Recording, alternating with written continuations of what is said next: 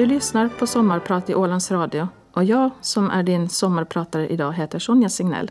En kvinna i mina bästa år med passion för personlig utveckling. Jag kommer i mitt sommarprat idag att ta med er på en resa där ni får veta närmare vem jag är och hur jag har hamnat där jag är idag. Min resa som har gått från en glad, orädd och framåt liten flicka via händelser i tonåren som kom att prägla många år av osäkerhet och prestationsångest i mitt liv. Via det som jag kallar sjukdomsmonstret som besökte mig under ett knappt årtionde. Till den jag är idag. Välkomna att följa med på min personliga utvecklingsresa.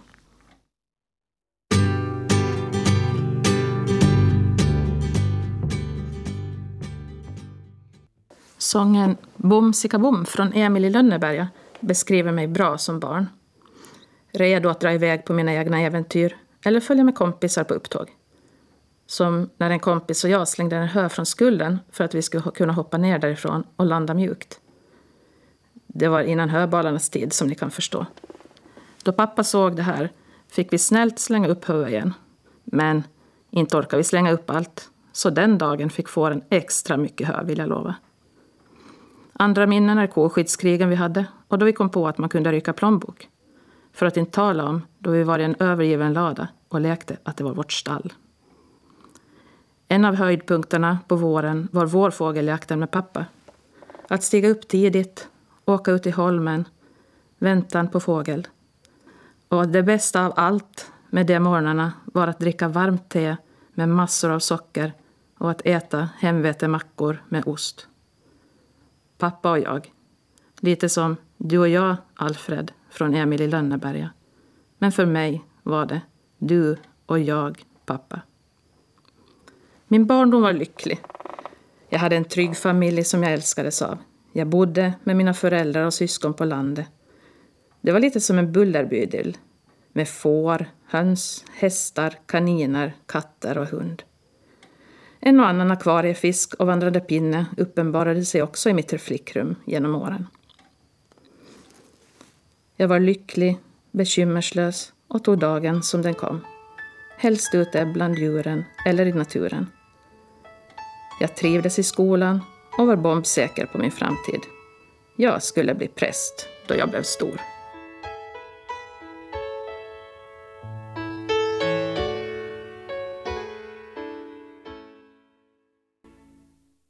Där fick vi höra Ulf Lundell sjunga Öppna landskap.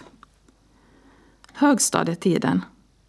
Allt var nytt och spännande. Ny skola, nya klasskompisar, nya lärare. Någon pojkvän hade jag under sjuan. Att hitta min plats i gruppen och vara en i gänget gick bra, trodde jag. Tills jag började märka en förändring. Samtidigt som jag hade vänner så kunde jag ändå inte vara säker på att räknas med. Efterhand började jag uppleva utanförskap i sammanhang som för en tonåring kan kännas så viktiga att få vara en del av. Ni vet, de där festerna som räknades. Festerna som det ömsom talades om, ömsom tisslades och tasslades om på rasterna, både före och efter helgen. Då alla var bjudna, utom jag och några till. Jag försökte tuffa till mig, vara som dem och visa en sida av mig som inte var jag. Allt för att räknas. För att få vara en i det tuffa gänget. Men mina försök var förgäves. Det enda det ledde till var att jag fick skuldkänslor och dåligt samvete för mitt beteende. Jag fick börja utstå mobbning och falsk ryktesspridning från vissa personer. En tacksam sak att hänga uppretande på var att jag red. Det i sig ansåg vissa att var skäl nog att slänga ur sig elaka kommentarer. För att inte tala om öknamnet Puckelpisten. Det var jag det. Ett öknamn jag fick på grund av mitt sneda näsben som jag bröt som barn då jag var ute och lekte. Jag blev också kallad Charlie Chaplin för att jag gick utåt med fötterna. Och hur kul var det då? Att kopplas till en gammal gubbe som för övrigt varit död i flera år. Så reagerade min tonårshjärna. Jag började tvivla mer och mer på mig själv. När jag sen fick kastat i ansiktet att jag var fet och borde göra något åt det, då blev jag riktigt sårad. De orden tar hårt på en tonåring, vill jag lova. Jag vet vad jag talar om. Då jag fick den kommentaren uttalad för mig ledde det till ett hysteriskt löpträdande med hastigheter som gav blodsmak i munnen. Det gick så långt att jag blev sjukskriven från skolgymnastiken på grund av överbelastningsskada i knät. Något som efter högstadietiden ännu kom och gick väldigt länge. Tack och lov stannade mitt destruktiva beteende vid mina dagliga löprundor. Där har jag nog min mamma att tacka för.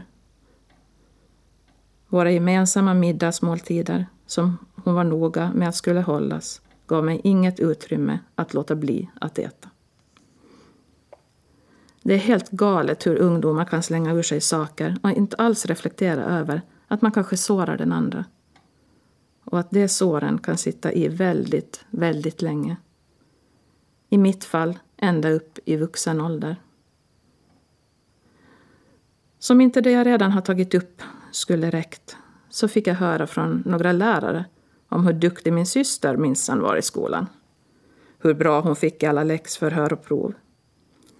Min tolkning var ju då förstås att jag var mycket sämre än hon.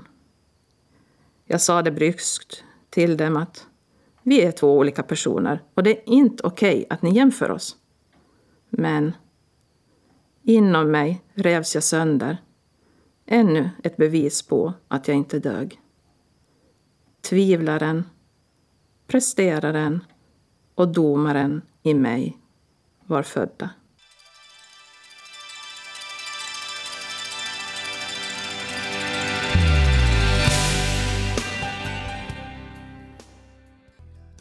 Liksom Björn Afzelius sjöng i låten Tusen bitar så gick mitt hjärta också i tusen bitar.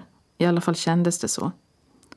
Den glada, livfulla flicka jag varit blev mer och mer tillbakadragen. Slöt mig inom mig själv mer och mer. Det jag fick höra i skolan på dagarna började följa mig i tankarna på eftermiddagarna och kvällarna. Osäkerheten, vad hade jag sagt och gjort som kunde bli bränsle för att nästa gång göra mig till åtlöje? Här vill jag åter lyfta fram mina föräldrar. Deras bekräftelse och kärlek var min räddning. Trots detta så kom högstadietiden att prägla mig under lång tid framöver.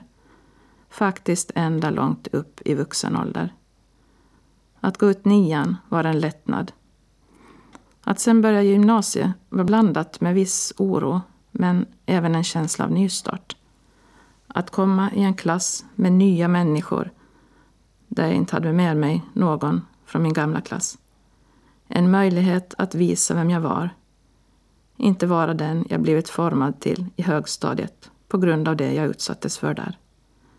Gymnasiet representerade för mig frihet. Och nästa låt vi får höra är igen en framförd av Björn Afzelius och den här gången är det Sång till friheten.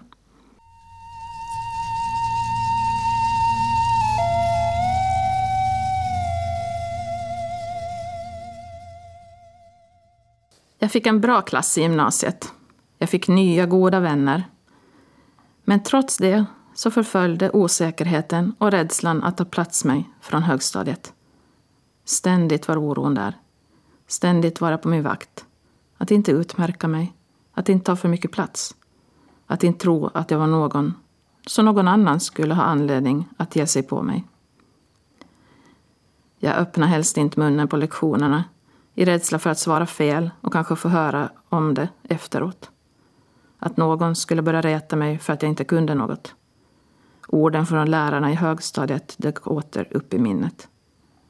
Jag läste på läxor och prov till långt in på natten för att bevisa att jag kunde, att jag var bra i skolan. Men tillika hade jag sån prestationsångest att det kunde låsa sig helt vid provtillfällena för mig. Tentastressen slog till på studentskrivningarna. Lika väntat som ovälkommet. Då folk frågade mig hur studenten gick svarade jag. Jag klarade den. Presteraren blev starkare och starkare del av mig. Det var jag och ingen annan som nu matade den.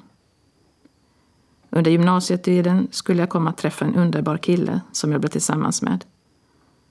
Jag kände mig för första gången accepterad av en tidigare helt okänd människa på det allra djupaste plan jag någonsin känt. Jag njöt av känslan, men tillika fanns tvivlet och osäkerheten där. När skulle det ta slut? För det måste ju gå så. Inte kan detta vara för evigt. Jag tänkte att sanningen nog skulle komma ikapp honom. Att han inser att jag inte är den han vill vara tillsammans med någon längre tid. Jag var övertygad om att det bara var en tidsfråga innan han skulle göra slut med mig.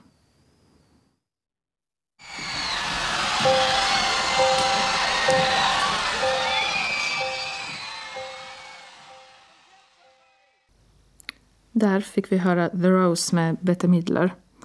Du lyssnar på Sommarprat i Ålands Radio och jag som är din sommarpratare idag heter Sonja Signell. Rädslan att min pojkvän som jag hade i gymnasiet skulle göra slut var uppenbart obefogad. För han gjorde inte det. Han tog studenten, vi fortsatte att umgås som ett par och året efter tog jag studenten. Han gick i hotell och restaurangskolan under mitt sista år i gymnasiet. Vad som skulle hända efter det talade vi inte om. Vi visste båda att risken att vi skulle flytta till olika orter för att studera var stor. Jag ville inte tänka på det. Men till sist var det oundvikligt att ta upp till diskussion. Jag minns att jag grät. Tanken att inte ha honom vid min sida var fruktansvärd. Men då, utan att vi talade om det på förhand, visade det sig att vi båda tänkte söka till Helsingfors svenska sjukvårdsinstitut, nuvarande Arkada. Han sökte till fysioterapeututbildningen och jag sökte till sjuksköterskelinjen eftersom jag vid det laget hade övergivit tanken på prästämbetet. Men jag kände att jag ville ha ett praktiskt arbete där jag kunde hjälpa människor. Vackert så. Men sannolikheten att vi båda skulle komma in var inte stor. Vi for på inträdesförhör. Jag hade nog aldrig varit så nervös i hela mitt liv förut. Tja, förutom på studentskrivningarna och då dess resultat kom någon månad tidigare. Då. Lyckan var total då vi båda kom in. Vi flyttade till Helsingfors tillsammans och studierna inleddes. Följande låt vi får höra heter Kärleksvisan med Sarah Dawn Finer.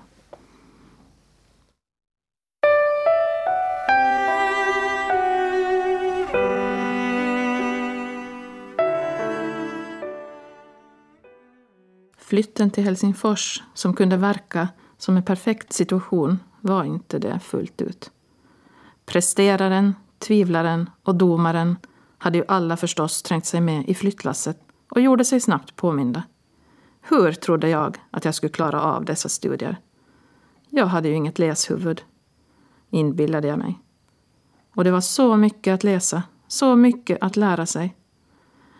Jag satt återigen ibland halva nätterna igenom och läste till tentor. Praktikavsnitten var rena drömmen för mig. Då kunde jag visa omsorg för patienterna, finnas där för dem och få dem att känna sig sedda. Jag märkte mer och mer hur rätt det kändes att kunna hjälpa andra. Men återigen kom tvivel. Den goda feedbacken jag fick av handledarna var säkert bara given för att de ville vara snälla mot mig. Vid ett tillfälle ville vår gruppansvariga tala med mig efter en, en lektion. Hon sa till mig Sonja, du säger sällan något på lektionerna. Men jag ser att du sitter och tänker. Sen, de gånger du säger något, så är det så kloka saker. Du måste våga prata mer. En bekräftelse på att mina tankar och åsikter hade betydelse. Men prata mer på lektionerna, Nej, hörni, det kunde hon förstås få någon annan att göra. Inte mig. För domaren inom mig berättade nog klart och tydligt för mig att jag inte skulle tro att jag var något bara för att hon sagt så. Och förresten, det där med kloka saker, det sa hon nog bara för att vara snäll, tänkte jag. Så Jag gjorde någon gång något trevande försök att ta till orda på lektionen med henne utan att, enligt presteraren och domaren i mig, klarade det särskilt väl. Jag blev klar sjuksköterska i december 1996. Vid dimensionen tilldelades ett stipendium för goda praktiska kunskaper inom den psykiatriska omvårdnadens kontext i form av en imitation av Florence Nightingales oljelampa. En ny morgon skulle gry utanför Arkadas trygga väggar. Och nästa låt vi får höra är Morning has broken.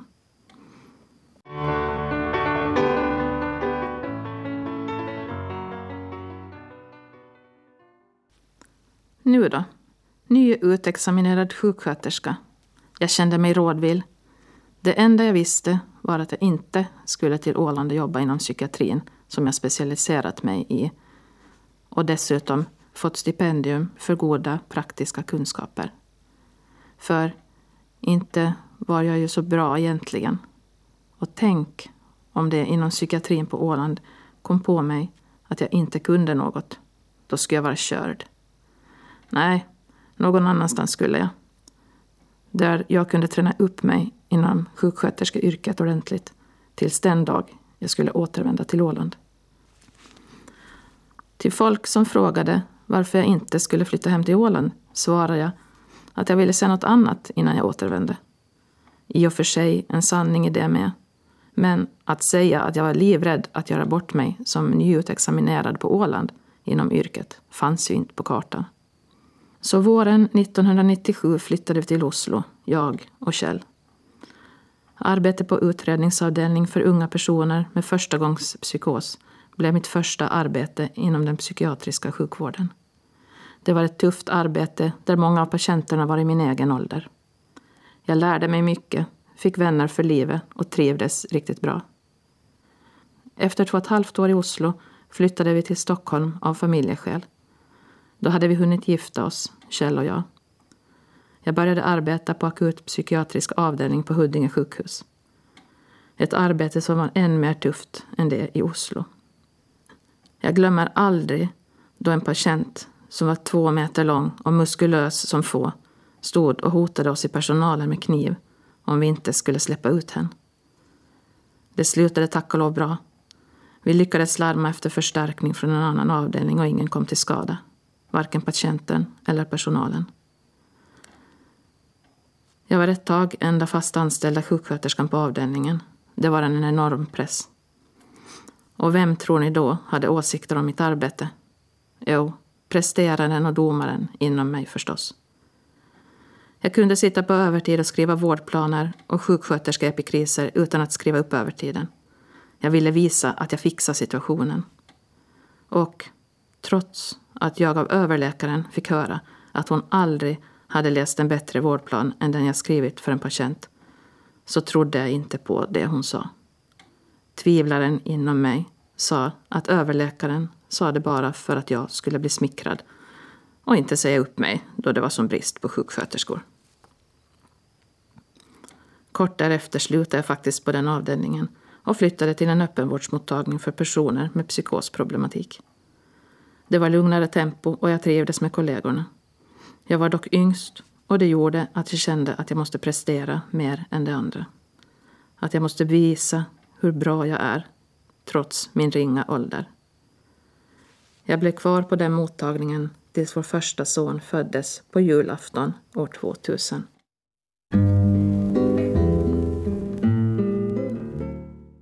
Vi hörde just sången Det gåtfulla folket med Olle Adolfsson. Det var mentalt tufft att arbeta inom psykiatrin i Stockholm med underbemanning, vilket innebar att man från öppenvårdsmottagningen kunde räkna med att bli inkallad till akutavdelning på kort varsel. Jag kände att jag inte ville tillbaka till det efter moderskapsledigheten, då det var för energikrävande då vi nu hade ett litet barn hemma att ta hand om. Jag sökte därför och kom in på Karolinska institutet på folkhälsovetenskapliga programmet. Ett jätteintressant program där jag bland annat hade framlidne professorn i internationell hälsa, Hans Rosling, som föreläsare. I socialmedicin hade vi en professor som var väldigt tydlig med att vissa av oss aldrig kommer att klara dessa studier. Vi hade precis fått ut individuella arbeten som han bedömt och mitt resultat var ju inte på den övre skalan, om vi säger så. Jag fick flashbacks tillbaka till tidigare skolsituationer och jag var ju då övertygad om att han menade mig. Jag sjönk åter ner i jag är värdelös-gropen. Där var jag tills vi bytte ämne och föreläsare. Där och då bestämde jag mig för att professorn från förra kursen inte skulle få rätt gällande mig i det fallet. Jag skulle nog visa honom att jag skulle fixa examen. Varifrån den inre kraften kom förstod jag inte. Men den fanns tydligen där. Jag är starkare än du tror Och när livet trycker ner. Det var Starkare med Miss Li. 2003 föddes vår andra son. Det var då, då han inte var ens en vecka gammal, som jag mötte sjukdomsmonstret för första gången. Jag satt hemma på golvet med barnen och lekte med äldre sonen. Plötsligt högg det till i ryggen och jag kunde inte röra mig. Det gjorde så fruktansvärt ont. Där blev jag kvar tills Kjell kom hem från jobbet och kunde hjälpa mig upp i en stol. I den sov jag till följande dag då jag for till läkare. Han hade ingen förklaring på vad det kunde vara som orsakat den hemska smärtan. Men han bekräftade att han såg att jag led. Han kunde inte hjälpa mig mer än att skriva ut starka värkmediciner, trots att jag ammade. Jag tog mina värkmediciner enligt ordination och sov sittande i en fåtölj. Ligga kunde jag inte, för då blev smärtan bara värre. Efter en dryg vecka klingade det sakteliga av och jag tänkte att det jag upplevt var relaterat till graviditeten. Det lugnade sig och jag mådde fysiskt helt bra. 2004 flyttade vi tillbaka till Åland. Jag började jobba och Kjell var hemma med barnen första tiden efter flytten. På arbetet uppenbarade sig presteraren inom mig igen. Jag hade nu kommit till Åland och måste bevisa att jag dög. Att jag gjorde ett bra jobb. Att jag var att räkna med. Jag arbetade på och gjorde det till den gräns att företagsläkaren ville sjukskriva mig för utmattning. Då upplyste jag honom om att det gick då sannerligen inte. Jag måste vara på jobb. Det var så mycket att göra som jag hade ansvar för som jag inte bara kunde dumpa på någon annan om jag skulle bli sjukskriven. Och så jobbade jag på vidare. Lite diffusa symptom såsom värk i ryggen och trötthet hade jag som kom och gick. Men jag ägnade dem inte någon större uppmärksamhet. Bara nästa deadline, arrangemang, var klart så skulle det nog lugna sig och jag skulle kunna vila upp mig, tänkte jag. Men det kom alltid nya arrangemang som jag skulle ordna med. Nya saker som skulle hittas på och förverkligas. En ständig strävan framåt. Parallellt med 80 procent arbete och två småbarn skrev jag på mitt examensarbete i folkhälsovetenskap samtidigt som vi byggde hus. Våren 2006 tog jag ut min magisterexamen i folkhälsovetenskap från Karolinska institutet. Då var jag rätt slut. Men snart skulle ju semestern komma. Så då skulle jag kunna vila upp mig. Trodde jag. Inträckte fyra veckor på sommaren. Ett halvår senare fick jag ett liknande smärtskov som 2003. Den här gången var det jul. Vi var firade hos mina föräldrar som bodde på fastlandet då. Jag vaknade på annandagen och kände mig underlig i benen och fötterna. Då jag steg upp klarade jag inte av att gå. Jag kröp till trappan och rumphasade ner för trappstegen. Det gjorde så fruktansvärt ont i mina fötter. Dagen efter bokade jag en tid till företagsläkaren. Och denna gång talade han inte om utmattning. Han remitterade mig till OHS reumatolog. Jag fick där avge ett otalig mängd blodprover och genomgick många olika undersökningar.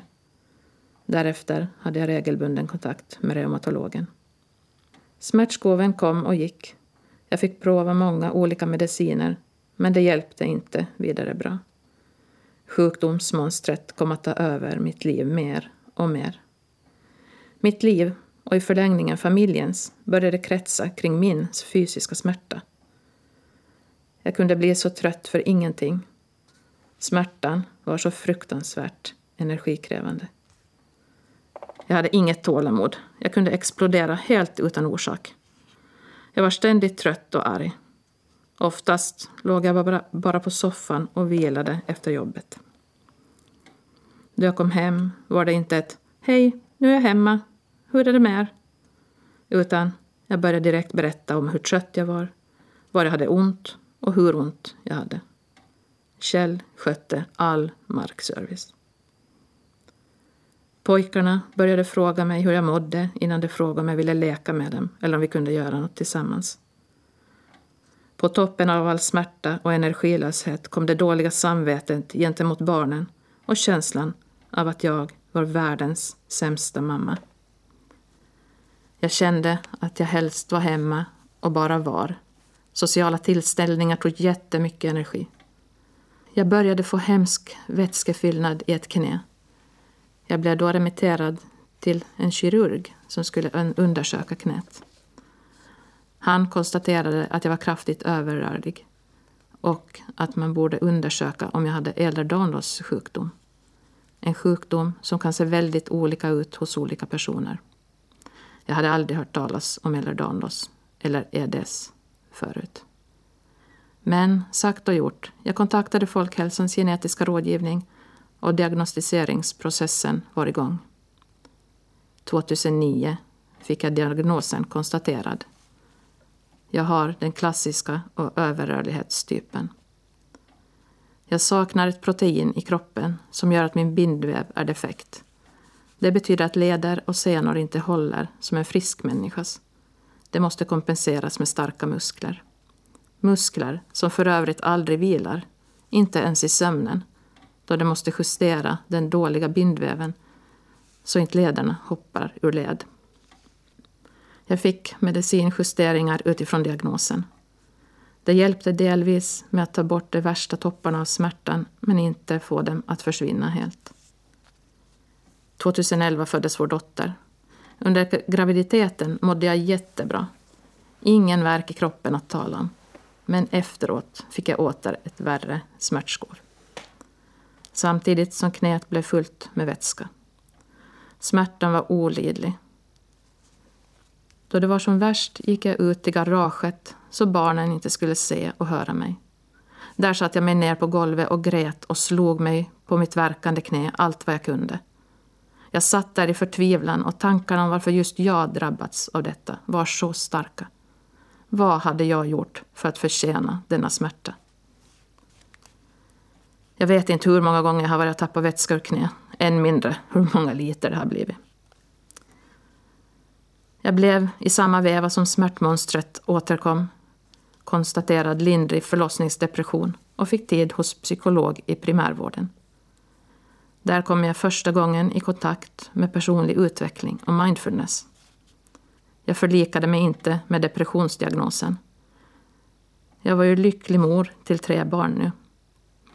Jag förklarade till psykologen att det var min kropp som inte ville samarbeta med mig och som plågade med mig. Jag behövde inte någon mindfulness. Jag var ju nog i allra högsta grad närvarande i nuet med tre barn. Vad jag behövde hjälp med var att få min kropp att fungera. Men den personliga utvecklingssidan blev jag nyfiken på. Det verkade spännande. Psykologen ställde frågor om mig som jag aldrig reflekterat över förr. Tillsammans rotade vi runt lite i det som varit. Plötsligt började jag se och erkänna samband mellan min prestationsångest, mitt agerande i sociala sammanhang och på arbetsplatser, mina försök att passa in. Min inre resa hade börjat.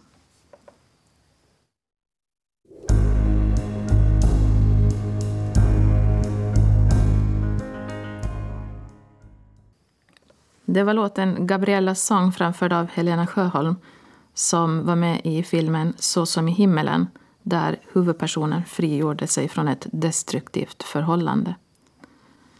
Jag har själv inte varit i något sådant destruktivt förhållande men däremot har jag under många år varit min egen plågoande med den ständiga inre domaren som följeslagare som jag gett utrymme.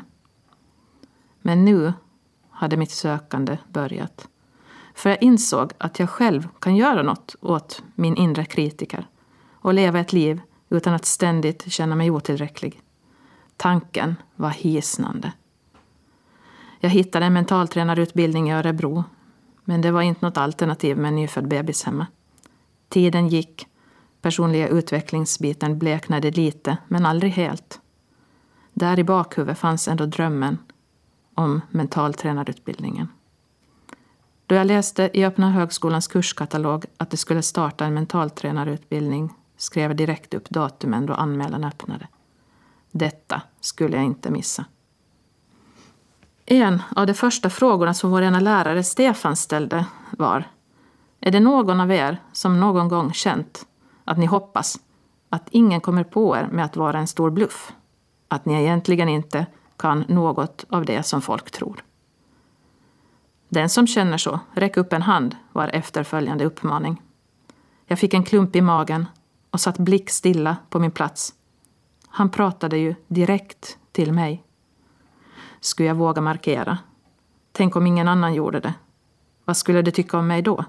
Där sitter hon, Sonja, den stora bluffen. Någon skrattade till lite nervöst. Den ena handen efter den andra kom upp i luften. Så även min. Vilken förlösande känsla. Jag var inte ensam om att ha sådana tankar. Den stunden kände jag att detta kommer att bli något riktigt stort. Bara jag ger mig själv en öppen och ärlig chans. Resan jag gjorde under mentaltränarutbildningen finns det inte ord för. Från den osäkra och tysta, den som inte ville synas och som ständigt ältade saker som jag sagt och gjort. Till en kvinna som hade börjat tro på sig själv, vuxit, börjat våga ta plats. Det går inte att beskriva med ord. Det måste upplevas. Och känslan att stå upp för mig själv, min familj och för det som jag tror är det rätta. Att våga stå upp för mina värderingar. Det var stort. Att inte be om ursäkt, inte alltid förklara varför. Att inte älta det jag sagt eller gjort.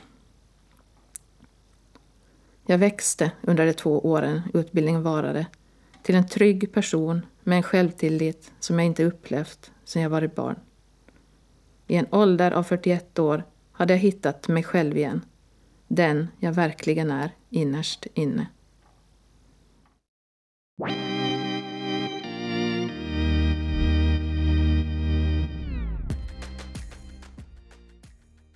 Bara få vara mig själv med Lale. Du lyssnar på Sommarprat i Ålands Radio och jag som är sommarpratare idag heter Sonja Signell. Nästa steg blev att ta tag i mitt förhållande till sjukdomsmonstret. Ni som lyssnat från början minns säkert att jag berättade att min make Kjell utbildade sig till fysioterapeut. Nu lyssnade jag till hans instruktioner än en gång, så som jag gjort så många gånger förr. Men tidigare hade jag inte tagit till mig det, som han sa, och gjort något åt saken. Jag hade inte orkat. Skillnaden var att nu inte bara lyssnade jag, den här gången agerade jag också. Jag började träna utifrån mina förutsättningar, lagom hårt och lagom ofta. Jag stabiliserade upp min kropp muskulärt. Ytterligare medicinjusteringar och jag fick några remisser till olika undersökningar som gav ännu mera hjälp på vägen. Det blev en lång och smärtsam kamp, men jag vann. Nu är jag åter i centrum av mitt liv och sjukdomsmonstret som jag tämt är en liten satellit som finns med i mitt liv, men inte dominerar det längre.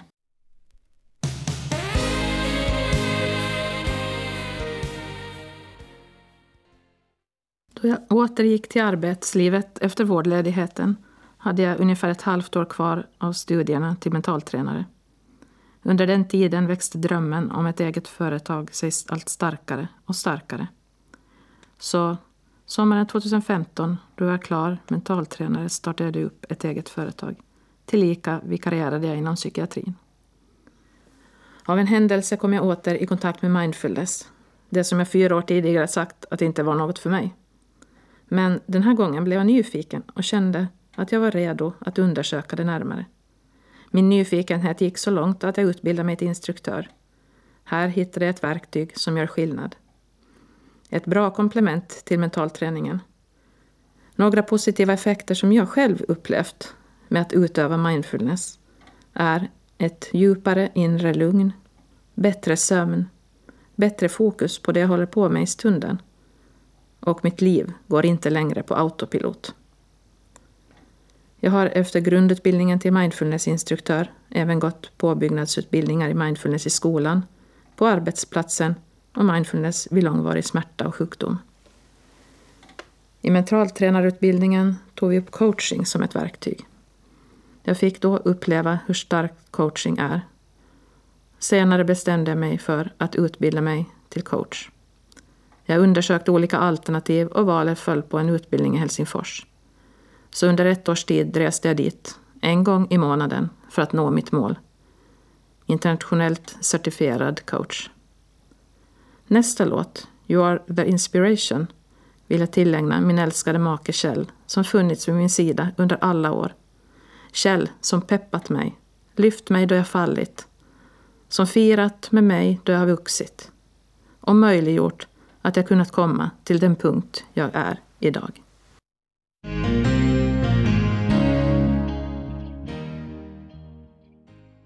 Jag brinner för att följa människor på deras personliga utvecklingsresor.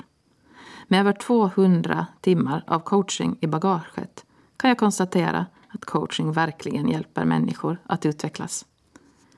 Coaching är inte terapi eller sjukvård. Behöver en person jag träffar det, så hänvisar jag till vården. Som sjuksköterska i psykiatri är detta en etisk självklarhet för mig.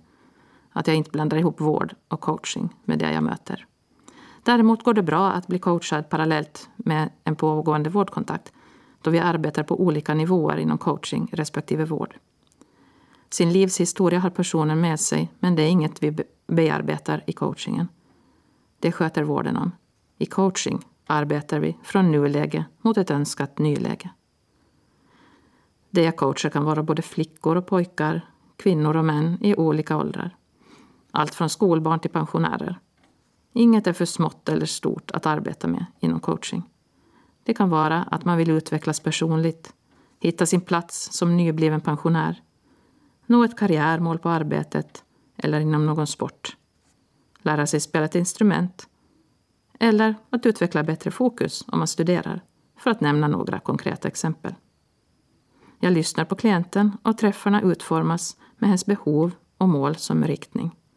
Under en träff utgår vi från ett ämne som personen vill ta upp den dagen med ett mål för just den dagens coaching som i sin tur leder mot det övergripande målet. Vi klargör i början av sittningen vart personen vill ha nått då vår timme är över. Vi kan också göra olika övningar där jag lär ut verktyg för bättre sömn, ökat lugn och stressreduktion.